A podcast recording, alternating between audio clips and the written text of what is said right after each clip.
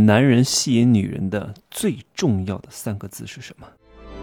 打造超能个体，拥有超量财富，帮助一百万青年人提高财富竞争力。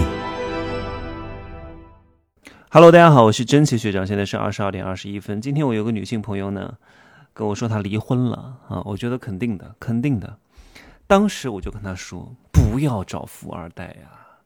为什么会离婚？因为她在家里受到霸凌啊，看不起啊啊！不是她看不起别人哦，是是她婆婆看不起她。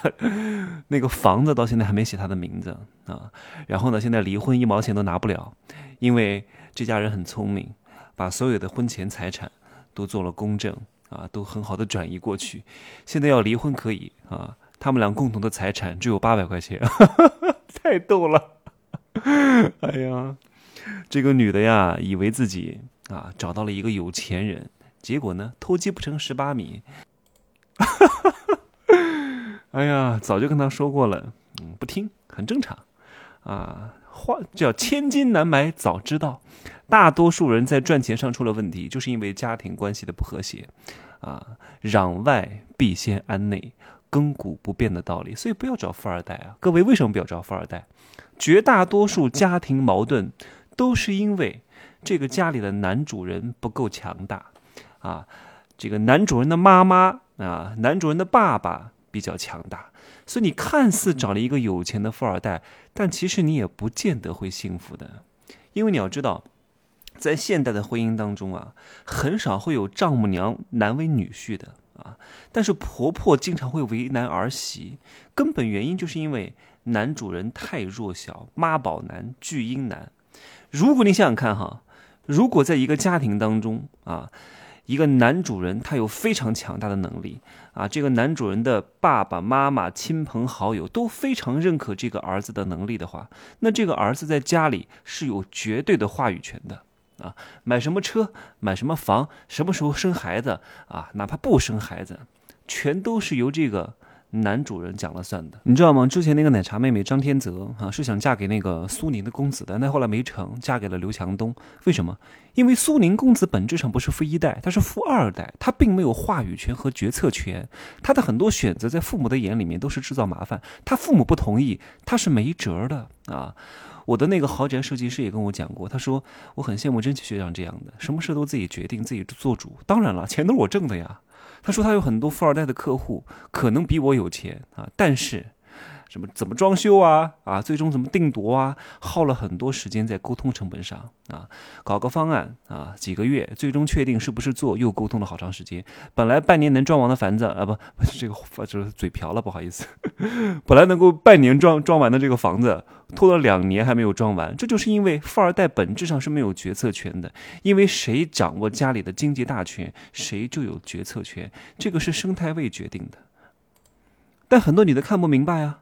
啊，看他挺有钱的，天天开个跑车带她去夜店玩，还满足她的情绪价值，啊，还会讲好听的话，她觉得这样的男人特别好，结果就嫁给这样的男人，结果非常不幸福，搞不到一年就离婚了，啊，还带不走一毛钱，他以为结了婚啊就可以分别人一半财产，那做梦呢，人家都防着你呢，好吗？所以不要去找所谓的富二代都有钱，不靠谱，钱不是他自己挣的，一个月的零花钱不超过十万块钱啊，当然已经很多了啊，已经很多了，十万块钱零花钱呢，但是他没有决策权，他不会站在你这边，因为他最终要听他父母那边的，因为他要靠他父母，这个就是本质原因，所以要找什么男人？你要找一个有绝对话语权的男人，他的一切都是凭他的实力自己挣来的。房子加不加名字，车子买什么，全部都他自己决定的。为什么？他只要认可这个女人，这个婚姻就比较稳定啊。什么妻管严啊，婆媳矛盾呢，都是因为这个男的不够强。所以，找什么男人，不是找有钱的男人。是找有力量感的男人，但各位不要误会哈，力量感它不是肌肉发达，那个外强中干有什么用啊？很多肌肉男真的不能讲话，我的妈呀，那个虚的，那个没气场的，那个没有坚定的眼神的，娘不拉几的，真的是真的是太违和了。我说你娘可以啊，你腰也可以，你母也可以，其实你符合你的状态，你妈这么肌肉猛男，结果如此之娘，我的妈，讲话还翘个兰花指，太恶心了。就是一切不和谐之美都会很让人恶心，你知道吗？就哪怕我看着挺文弱的，看着挺可爱的，你是没有见过我，我还是非常有力量感的，我还是。真的叫走路带风，自带气场，眼神的坚定，就是我不需要讲话的，我也不知道为什么哈，就天生的这种感觉。就是我相信我是一个内心很稳定的，见过很多腥风血雨的人，所以相对来说，就是兵来将挡，水来土掩那种镇定自若的感觉，我还是有的。虽然说我可能不是什么那种肌肉发达的健壮健美男人啊，绝对不是那样，但真正的力量感是来自于那种内心的坚定和遇事不怕的精神。这种力量感是能够给别人一种安全感的。我没法说这是什么哈，只可意会不可言传的那种感觉。精气神儿啊，就是一种稳重大气，那种自持感，就是一种强人身上有的那种东西。我来举三个例子哈，第一个任正非，第二个刘强东，第三个王思聪。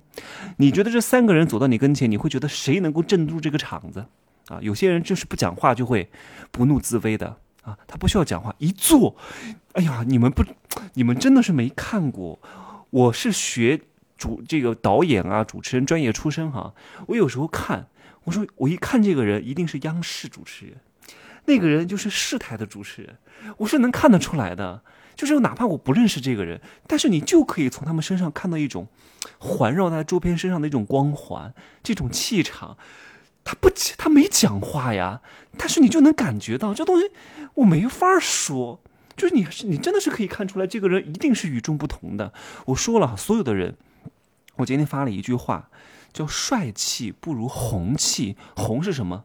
红能养气。就这个人红，这个人有成就，这个人有成绩，他不会难看的。就是这种气儿把他拖着，你懂吗？就是他在正当年。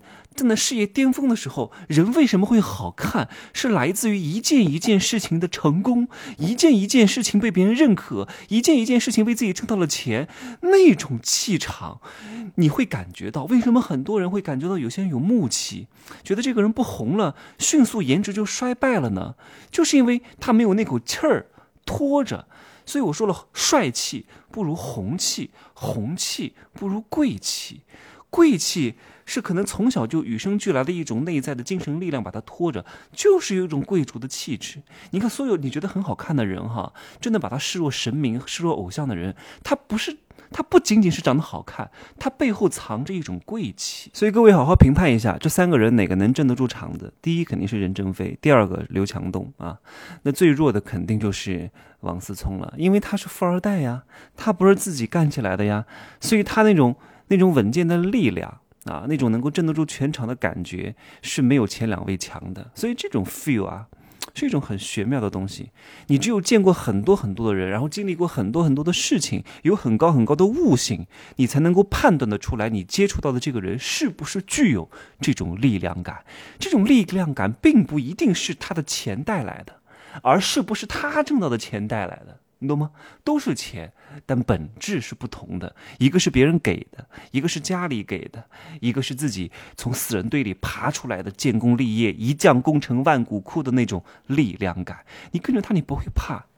这种安定感，我觉得是一个男人最具要的一种力量啊。有些人娘，但是我觉得他是有力量感的。真的，我见过很多可能看似很柔弱的人，但他内心非常坚定。不要看一个人男人的外在。打扮的精致与否，是不是有肌肉，都不决定这个男人是不是值得依靠，好吗？有钱只是他有力量感的一个附属品而已。有钱不见得这个人有力量感，因为这个钱不在他的掌控当中。所以女人找什么男人，各位心里都很清楚了。当然，如果你想做一个女强人，包养小鲜肉，我也无可厚非。只要你能够 hold 得住他，因为养小鲜肉啊是需要很高的成本的哈哈，他能够给你提供情绪价值，但是你要想清楚啊，这个男人图你什么？这个男人能给你带来什么？因为当一个男人他也不欣赏自己的女人的时候，只是把这个女人当做他的这个金钱的来源或者是肉体的满足的时候，也不会长久的啊。呃，你看。那个秦昊找了那个伊能静，为什么？因为伊能静是秦昊儿时的偶像啊，他欣赏和崇拜这个女人啊，所以他们能长久。如果一个男人本质上看不上这个女的，只是把这个女人当保姆，把这个女人当做金钱的来源，拿自己的身体去和这个女人交换金钱，这是这个关系是没法长久的。当他自己羽翼丰满了，他就会离开这个女人。所以我建议各位女人不要找小鲜肉，玩玩就好了哈，玩一玩啊，谈这个睡觉可以啊。谈谈恋爱也可以啊，结婚了吧就免了吧啊！我告诉各位啊，如果你真的跟这些小鲜肉结婚，图小鲜肉的身体，你就完蛋了。我我不我不是录了一个视频吗？千万不要找穷帅哥，就这样讲哈，拜拜。呃，可以加我的微信，真奇学长的拼音首字母加一二三零，备注喜马拉雅，通过概率更高。大家找富帅哥哈，找有钱的帅哥，更加要找的是有力量感的有钱的富帅哥。再见。